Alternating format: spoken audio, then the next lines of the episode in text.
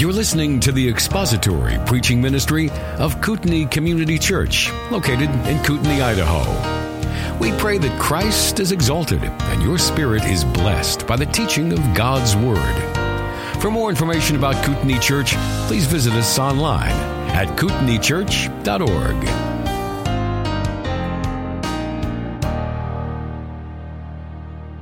you and I have been given immense privileges in the person of Christ that saints before Christ came had no ability to even comprehend or imagine. We have simply been graced in the new covenant with privileges and blessings which were unimaginable to Old Testament saints who related to God on a different basis. And the book of Hebrews is a book of contrast between the Old Covenant and the New Covenant. One of the central purposes of the book is to contrast Old Testament saints and circumstances with New Testament realities and fulfillments of those Old Testament ceremonies and covenants.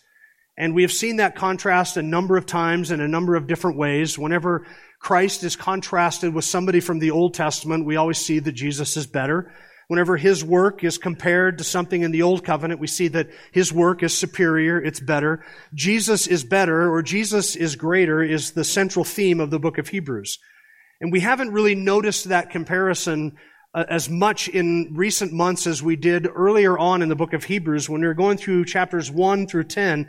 It was a, a, a more intensely theological section of the book where the author was making one comparison of one contrast after another. But then you get to the end of chapter 10, and though he doesn't slide theology off the table, as it were, he does sort of move into some more practical applications of that. We understand the theology of it. Then beginning in chapter 11, we are implored and exhorted to respond to those realities with faith, persevering and enduring faith.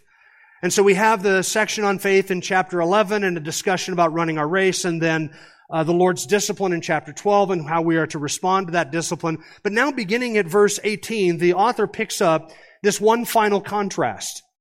And just to review for you some of the contrasts that have already come before our gaze in the book of Hebrews, in chapters 1 and 2, we saw that Jesus Christ is the greater revelation of God, greater revelation than anything that the Old Testament revelation or prophets were given. He is greater than the angels. That's in chapters 1 and 2. He's greater than Moses, chapter 3. In chapter 4, he provides a greater rest than Joshua provided, and he, in fact, is the fulfillment of that Old Testament picture. He is greater than Joshua. That's in chapter 4. In chapter 5, he's a greater high priest. In chapter 7, he is greater than Melchizedek, than Abraham, than Aaron, and then Levi. His priesthood is superior. His moral quality is superior. His sacrifice is superior. His blood is superior. In chapter 8, he has inaugurated a better covenant. He has instituted a better ministry. He has entered into a greater tabernacle, and he provides for his people a better intercession. In chapter 9, the basis of that intercession is because he shed a better blood and made a better sacrifice and has provided a better atonement than anything under the old covenant. And then in chapter 10, his better offering has provided a better result in that it perfectly covers those who are sanctified by it his sacrifice is better than the animal sacrifices, and his intercession is better than all Old Testament intercession of Old Testament priests because he perfectly and unceasingly intercedes for all those for whom he has made the sacrifice. So he's better in every way. Then in chapters 11 and up till now in chapter 12, we have a bit of a break from the comparisons that he has that have characterized the rest of the book. But now we come to chapter 12, verse 18, and we have here another comparison. He is, as he winds down this letter, he is exhorting and encouraging his readers as he presses upon us some closing exhortations and encouragements. And he provides this one final contrast, a contrast between two mountains, actually two kinds of privileges. Let's pick it up at verse 18. We'll read verses 18 through 24. Verse 18, For you have not come to a mountain that can be touched and to a blazing fire and to darkness and gloom and whirlwind, and to the blast of a trumpet and the sound of words, which sound was such that those who heard begged that no further word be spoken to them. For they could not bear the command. If even a beast touches the mountain, it will be stoned. And so terrible was the sight that Moses said, I'm full of fear and trembling. But you have come to Mount Zion and to the city of the living God, the heavenly Jerusalem and to myriads of angels, to the general assembly and church of the firstborn who are enrolled in heaven, and to God, the judge of all, and to the spirits of the righteous made perfect, and to Jesus, the mediator of a new covenant, and to the sprinkled blood, which speaks better than the blood of Abel. That contrast between those two mountains is part of the fifth and final warning passage in the book of Hebrews.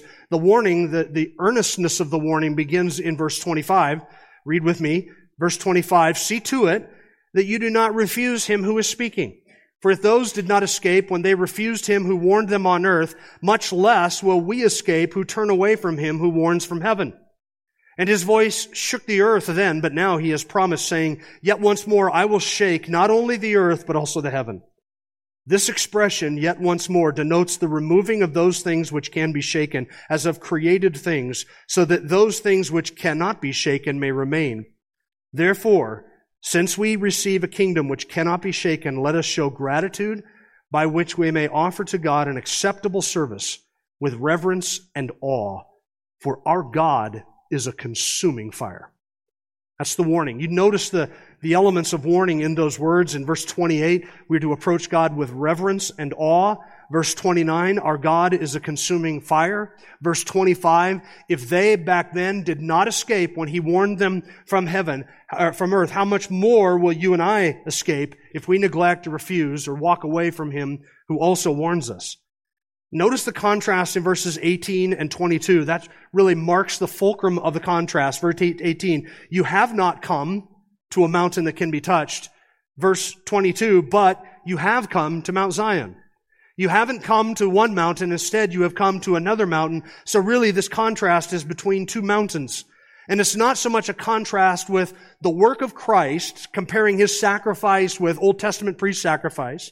It's not a, a work in comparison, uh, comparing the person of Christ as if he is to be compared with Moses or Joshua or Abraham. He's already, the author has already done that. Instead, the, these two mountains symbolize really two different kinds of privileges. What you and I have been brought to, what we have come to, what we enjoy in Jesus Christ is far superior and far greater than that which was seen and enjoyed underneath the old covenant. We might look at the nation of Israel and say, man, what a privilege it would be to stand at the base of that mountain and to see the smoke and the fire and to hear the thunderings and the, and the voice. What a privilege that would be. I've never had that experience. I've never stood at the base of a mountain. I've never seen fire come down from heaven or smoke ascend like a furnace up into heaven. And I've never heard the audible voice of God. Are my privileges greater or less than those Old Testament Israel? It's greater. Even without all of those tangible realities, even without all of those uh, tactile expressions and experiences, our privileges are much greater.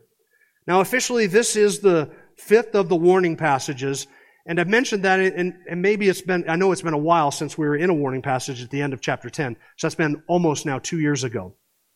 So, I know that there are new people here you have not had the benefit of, of suffering through the previous warning passages as we've gone through them. And when I say this is the fifth of five warning passages in the book of Hebrews, you may be wondering, what, what is a warning passage? The warning passages are, are those passages which offer stern warning to people who are on the cusp of turning away from Jesus Christ and the truth that they have been given. You're familiar with some of these warning passages. If you've ever had a conversation with somebody who believes that it's possible to lose their salvation, then you have likely heard them bring up one of these warning passages, and most likely you have heard them bring up Hebrews chapter 6, verse uh, 4 through 6.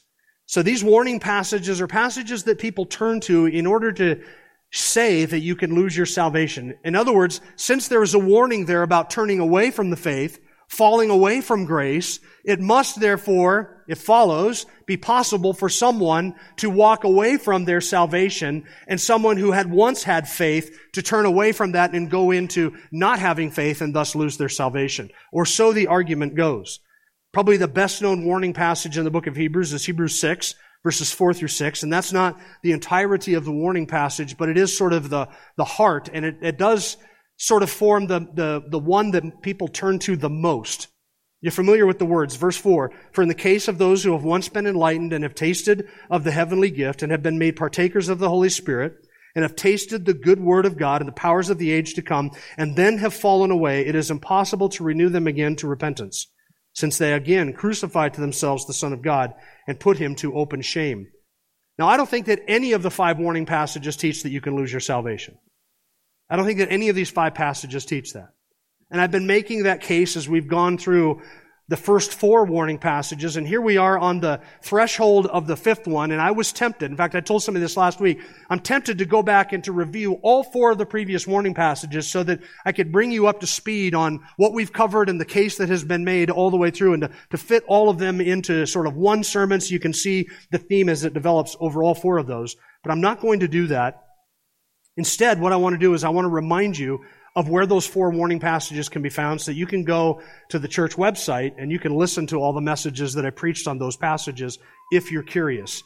So here they are if you want to take notes. The four warning passages. The first is Hebrews 2, verses 1 through 4. I preached three sermons on that text. Hebrews 3, verse 16 through chapter 4, verse 13. That's the longest warning passage in the book. I preached 17 sermons on that text chapter 6, verses 4 through 8.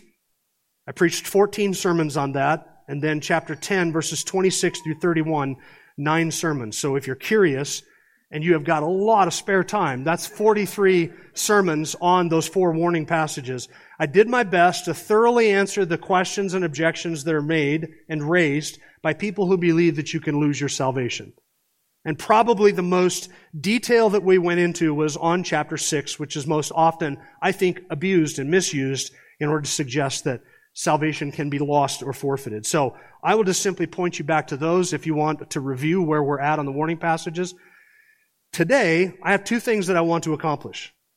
First of all, I want to explain to you how it is that this discussion about two mountains and the warning passage fits into the flow of the book of Hebrews so that you can see the argument as the author intends for us to understand it. Because it does seem, does it not, out of the gate as if we're kind of taking a hard turn and, and switching and picking up an entirely different subject that seems entirely unrelated to everything we've covered before. So I want to do that.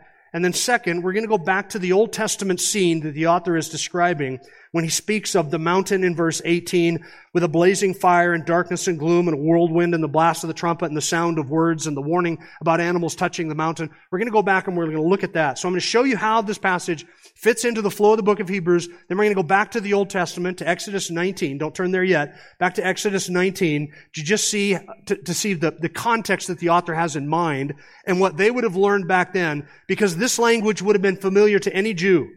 This was language that was as familiar to them as, as anything in our lives is familiar to us. They would have understood exactly what the author was referring to, and they would have, they would have felt the flames and smelled the smoke, as it were. They could have understood that. It was just part of their national history. Not that the Jews to which the author of Hebrews wrote were the people who originally were there at Mount Sinai. They weren't.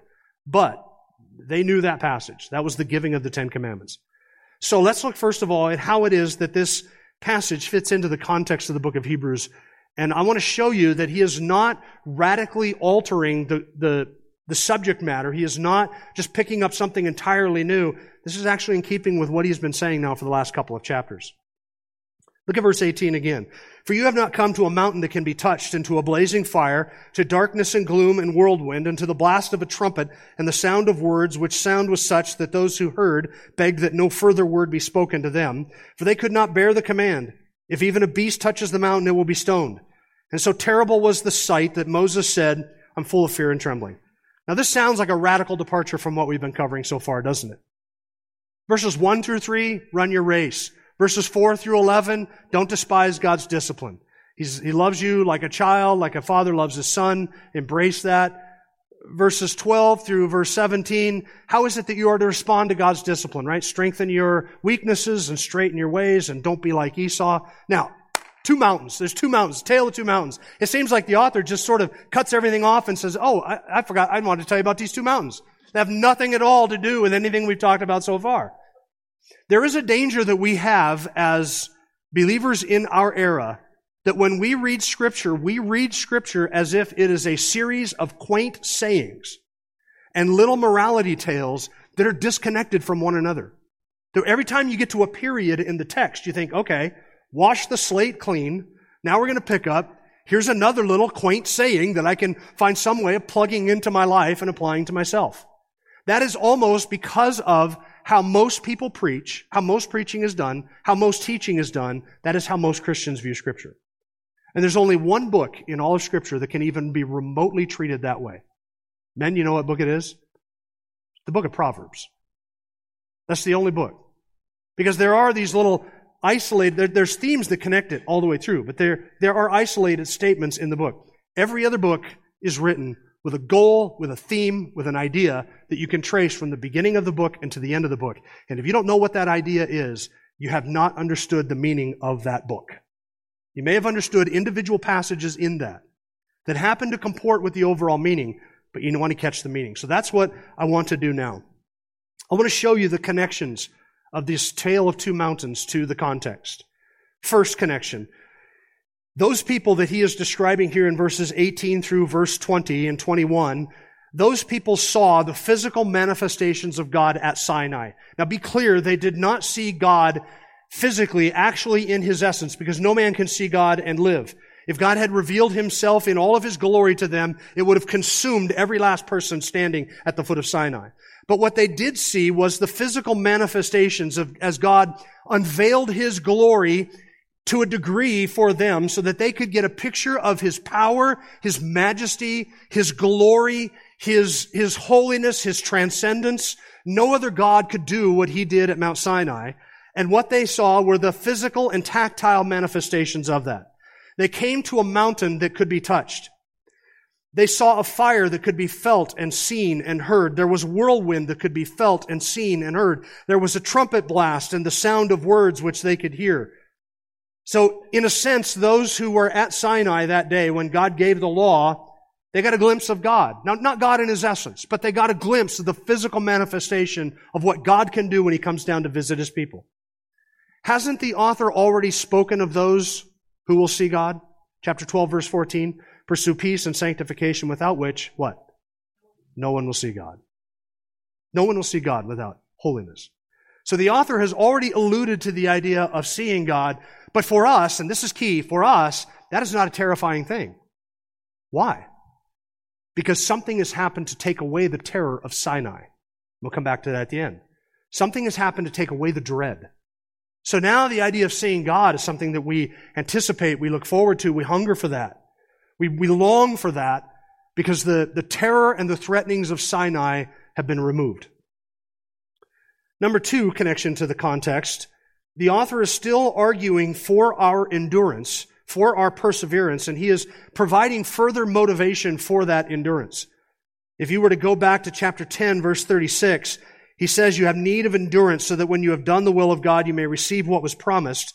Chapter 10 verse 39, we are not of those who shrink back to destruction, but of those who have faith to the preserving of the soul. He has been arguing all the way through chapter 11 and 12 for an endurance and a perseverance that ends up preserving the soul. He wants us to endure in the face of hostilities, and we've returned to that theme over and over again. So now he is saying here, in the light of the tremendous privileges that you and I have been given, verses 22 through 24, in light of all of those glorious privileges, Verse 25, see to it that you do not refuse him who is speaking.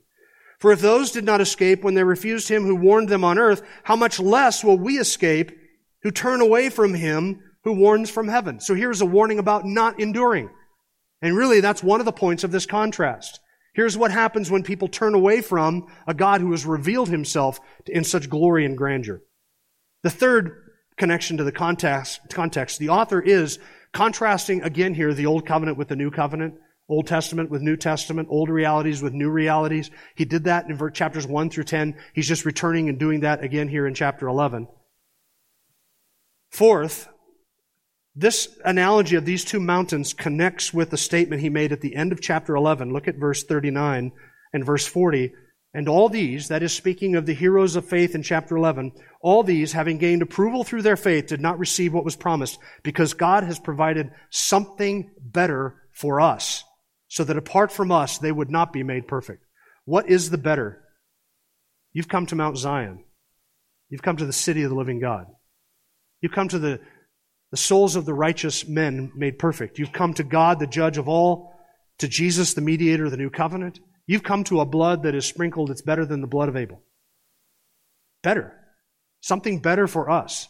And now the author here in these with the analogy of these two mountains is contrasting what they had and what they looked forward to and what they understood with what you have, what you look forward to and what you understand. And his point is the same that he made at the end of chapter 11. They did not receive what was promised so that they would not be made perfect apart from us. He has offered to us and provided something better for us. We all get the same inheritance and reward and glory and salvation in the end. But there was something that was better than what Old Testament saints understood and enjoyed. And we are the adoring and grateful recipients of all of that better stuff. That's the argument. A fifth connection to the, uh, to the context is the connection to Esau. what does it have to do with Esau? We spent three weeks looking at Esau, right? Well, verses 22 to 24 lists out a whole host of blessings and privileges and joys that we have been provided how much greater light we have and how much greater revelation we have of tr- God's truth and glory that has been revealed to us. And so the author is saying, would you turn away from that? If you think Esau was a man who, who was on the cusp, on the threshold of enjoying great privileges, you have been given these privileges. Would you then turn away from that? If you were to turn away from all of the things listed in verses 22 to 24, you'd be just like, well, you'd be just like Esau, wouldn't you? Would you sell all of that for a bowl of soup? You think Esau had privileges? He did. But your privileges excel Esau's by a long measure. You think Esau was a foolish and, and rash individual? He was. But, says the author, I'm here to tell you, if you would trade in everything you have, everything you have offered in Jesus Christ, for ease or comfort or convenience in this world, or to make the hostility of friends and family cease, or for a better experience in this life, you're worse than Esau. You think Esau was a fool? Esau didn't trade away nearly what you'd be looking at trading away if you walk away from so great a salvation. You see the encouragement? After discussing the folly of Esau, then he reminds you of all your blessings, of what you have been given. Esau didn't know the half of it, and he traded it away. You, on the other hand, you have that full revelation of all the blessings that God has given to you. So that is how it is connected to this context. It is a warning passage that warns, warns us not to follow the example of Esau, reminding us that our blessings are numerous and our privileges are glorious and our inheritance is eternal. Now, turn back to Exodus chapter 19 and we will look at the background for what the author describes with the mountain, the blazing fire, and the darkness and the gloom. Exodus chapter 19. And while you're turning there, I'll set up the context for you. We spent enough time in Genesis tracing the promises to Abraham's descendants through Isaac and then to Jacob. And remember, Jacob got it from Esau, and Esau was abandoned. God loved Jacob. God hated Esau. We saw that. And then the, the 12 sons of Jacob with Jacob ended up all going to Egypt where they spent a couple centuries in slavery in Egypt and then God brought them out from Mo, through with Moses through the Exodus with all the signs of the 10 plagues, brought them up to the edge of the Red Sea, parted the Red Sea for them, brought them out onto that Sinai Peninsula. And then God brought them to the foot of the mountain. He has already in the book of Exodus not only delivered them from their slavery and their bondage in Egypt, but he has judged the nation of Egypt for their oppression of the Israelites and Abraham's descendants. And then God has provided for them manna and water and meat out in the wilderness, demonstrating that he can meet all of their needs. So he has delivered them. He has protected them. They have seen his miraculous deeds, but they have not yet even seen the fringes of his ways. They haven't even begun to see the least bit of God's power. And that they will do as God brings them now to the bottom of Mount Sinai, which Hebrews 12 says, a mountain that can be touched. He brings them to the base of Mount Sinai, this massive rock outcropping in the Sinai Peninsula, and there the nation of Israel gathers at the base of this mountain to receive the law and for God to make a covenant with them. And at that mountain, he is going to give them the Ten Commandments and his law. He's going to give them national worship establish a priesthood, give them instructions for building a tabernacle, and he is going to establish the animal sacrificial system by which the nation will approach and draw nigh unto him. Exodus chapter 19, that sets up the scene, beginning at verse 1. In the third month after the sons of Israel had gone out of the land of Egypt, on that very day they came into the wilderness of Sinai. When they set out from Rephidim, they came to the wilderness of Sinai and camped in the wilderness, and there Israel camped in front of the mountain. Moses went up to God, and the Lord called to him from the mountain, saying, Thus you shall say to the house of Jacob, and tell the sons of Israel, you yourselves have seen what I did to the Egyptians, and how I bore you on eagle's wings and brought you to myself. Notice the language there. I brought you to myself. God's purpose in bringing Israel out of Egypt was that they would be his special people. Do you remember what the, the crowning jewel of the Abrahamic covenant was that Jacob had secured through all of his trickery? It was God himself. And here's God saying, this is why I brought you out of Egypt. Out here so that you will be my people. I have delivered you and redeemed you from myself. Not just because God opposes slavery, not just because they cried out to him and, and things were rough, but so that they could be his people. God has his own redeeming and affectionate and loving design in bringing those people out and bringing them to the foot of this mountain. Verse 5. Now then, if you will indeed obey my voice and keep my covenant, then you shall be my own possession among all the peoples, for all the earth is mine. And you shall be to me a kingdom of priests and a holy nation. These are the words that you shall speak to the sons of Israel. So Moses came and called the elders of the people and set before them all these words which the Lord had commanded him. All the people answered together and said, All that the Lord has spoken, we will do. Now, before this month is even over, they're going to be bowing down and worshiping a golden calf and committing all types of fornication and violating every, all ten of the Ten Commandments. But we'll lay that aside. That's a story for another time. All that the Lord has commanded, we will do. They're overselling it just a little bit. And Moses brought back the words of the people to the Lord. The Lord said to Moses, Behold, I will come to you in a thick cloud so that the people may hear when I speak with you and may also believe in you forever. Then Moses told the words of the people to the Lord. Now, the, the intention of God in manifesting himself to the people was for them to understand that Moses was God's appointed leader. He was God's spokesman, so that they would believe him in the words which he would give to them, and so that they could hear for themselves the character and the nature of this God. He was going to reveal to them his power, his majesty, his glory, and his holiness. Verse 10. The Lord also said to Moses, Go to the people and consecrate them today. That means to, to set them apart, to make them holy. They were to go through a process over the course of three days to make themselves presentable as it was, as it were. Much of this has to do with ceremonial cleanliness. They weren't to have any kind of marital relations for the next three days uh, as they prepared to meet God. And they were to wash their clothes. You're going to read about that. All of this was a consecration, a making holy, a setting themselves apart, interrupting the ordinary flow of their lives so that they could prepare to meet God. Remember Hebrews chapter 12, verse 14, pursue peace and sanctification without which no one will see God. Well, now they are making preparation and preparing and setting themselves apart, that is to make holy, sanctifying themselves as they prepare to meet God as a nation. So go to the people, this is verse 10, go to the people and consecrate them today and tomorrow and let them wash their garments and let them be ready for the third day. For on the third day the Lord will come down on Mount Sinai in the sight of all the people. You shall set bounds for the people all around, saying, Beware that you do not go up on the mountain or touch the border of it. Whoever touches the mountain shall surely be put to death. No hand shall touch him, but he shall surely be stoned or shot through. Whether beast or man, he shall not live. When the ram's horn sounds a long blast, they shall come up to the mountain. So Moses went down from the mountain to the people and consecrated the people, and they washed their garments. And he said to the people, Be ready for the third day. Do not go near a woman. That doesn't mean social distancing. It just had to do with marital relations. It was to sanctify ceremonial cleanliness as they prepared to meet God. Now, there are a number of lessons from this. They were to consecrate themselves and to make themselves holy set themselves apart as they get ready to receive this law and hear the voice of God audibly. God had delivered them unto himself and they were about to see his power and his majesty in a physical, tangible way demonstrated to them. Though they had come to know him through the miracle of the parting of the Red Sea, that was, that was nothing compared to what they were about to see. Exodus 19 verse 16. So it came about on the third day when it was morning that there were thunder and lightning flashes and a thick cloud upon the mountain and a very loud trumpet sound so that all the people who were in the camp trembled. And Moses brought the people out of the camp to meet God and they stood at the foot of the mountain.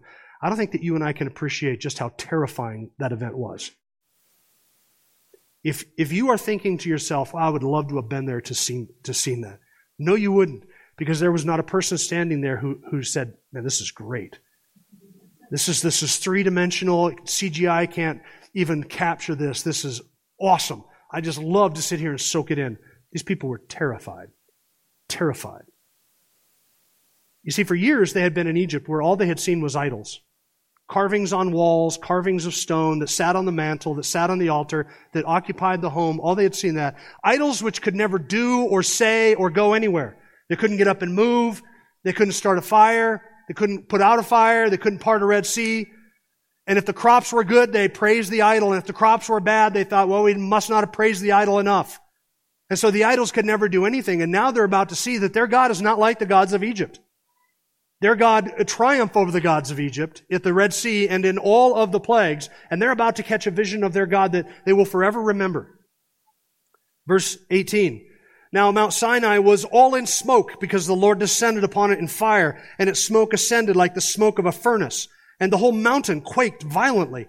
When the sound of the trumpet grew louder and louder, Moses spoke, and God answered him with thunder the Lord came down on Mount Sinai to the top of the mountain, and the Lord called Moses to the top of the mountain, and Moses went up. Then the Lord spoke to Moses, Go down, warn the people so that they do not break through to the Lord to gaze, and many of them perish. Also let the priests who come near to the Lord consecrate themselves, or else the Lord will break out against them. Moses said to the Lord, The people cannot come up to Mount Sinai, for you warned us, saying, Set bounds about the mountain and consecrate it. Then the Lord said to him, Go down and come up again, you and Aaron with you, but do not let the priests and the people break through to come up to the Lord, or he will break forth upon them. So Moses went down to the people and told them. And here are the lessons that they were to learn. Number one, they were to understand exactly how powerful and majestic their God is. He is not to be trifled with. This is why the author says at the end of chapter 12, Our God is a consuming fire. We forget that because we are not exposed to his holiness and his transcendence like they were in Exodus chapter 19. We find it very easy to trifle with God, to make bargains, to, to give him consideration when it's convenient for us, to ignore him the rest of the day, to play games with his people, to thank him for his blessings and call out to him when things are bad and to be sort of a foxhole Christian. Things are going bad. We cry out and we want God to deliver us. We don't see physical manifestations of God like this, like they did in, on, at the initiation of this covenant. And so we tend to trifle with God and not remember that He is a consuming fire and that we ought to approach Him with reverence and awe. And instead, I, this doesn't even need to be said, but instead, most of evangelicalism today, particularly in the West, approaches God like He's a, a carnival barker running a three ring circus. And everybody gets up and comes before him and there's no reverence, there's no awe, there's no majesty, there's nothing that sets the church or the worship service apart that would make it unique or sanctified or set apart in any way. And instead it becomes just simply an entertainment venue where people get up and share their own thoughts and their own ideas. Our God is a consuming fire. Mountains are symbols of stability and strength and immovableness. And Sinai trembled. That massive rock in that rocky desert, God made it shake. That would strike fear into everybody's heart that was there. Second lesson, God cannot and he should not be approached flippantly. You notice the people were told, do not break through to gaze upon God. He is not a curiosity to be ogled for our enjoyment. He is a holy and transcendent God. And the people were not to approach him flippantly. And later on, the book of Exodus and in the book of Leviticus, the people would get that picture as God began to, as they put, put together the tabernacle and a priesthood, and Nadab and Abihu decided, well, let's kind of approach God on our terms, our way. We'll just take what he's done and, and, and maybe tweak it just a little bit. Have fun in the tabernacle. Let's just make it a lighthearted deal. And, and God consumed them with fire. Out in the wilderness, they would learn lesson after lesson that God was not to be trifled with. A whole generation of them would die because they questioned the ability of this God that you have just read about to bring them into the land and subdue their enemies. They still didn't get it. Remember all that the Lord commands we will do? God said, go into the land and take it. And we don't think that's really a good idea. This week doesn't work for us. We'll maybe try it later. God said, okay, you get to try it later. 40 years later, your sons will get to try it, but the rest of you are going to die. Those people saw this manifestation of God, and they still did not think that He could bring them into the land to fulfill His promise. The third lesson is that this is the God who gives the law, because chapter 20 is the Ten Commandments. This is the proper kind of scene to hear commandments like have no other gods before me, don't make a graven image, don't take my name in vain, honor the Sabbath, honor your father and your mother, do not murder, do not commit adultery, do not steal, do not bear false witness, and do not covet. That's what comes thundering out of the mountain to the people. That is what gets put on tablets of stone for the people. And this is the, the proper environment for them to receive this holy law.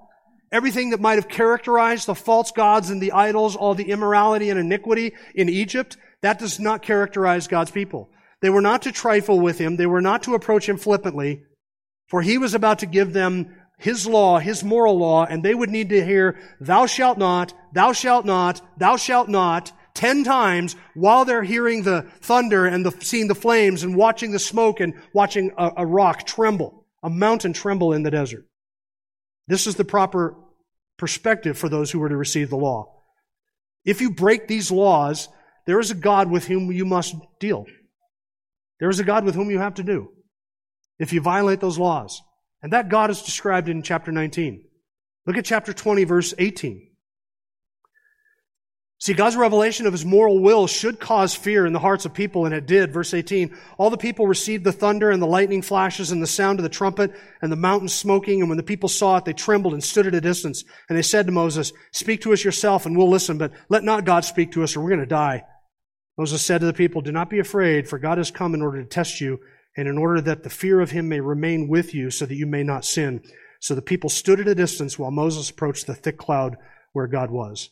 Remember Hebrews chapter 12 verse 19, the sound of words which sound was such that those who heard begged that no further word be spoken to them. That's what he's describing.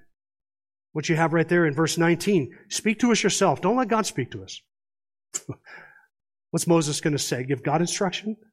Don't let God speak. Does Moses have anything to do with God speaking to the people? Don't let God speak to us. What they're saying is we, we'll take what God tells you, but we can't, we can't deal with that voice. We cannot deal with the, the communication of that majesty and that holiness and that transcendence. We'll listen to you, but we cannot bear the sound of those words. Moses says to them in verse 20, Do not be afraid, for God has come in order to test you in order that the fear of him may remain with you.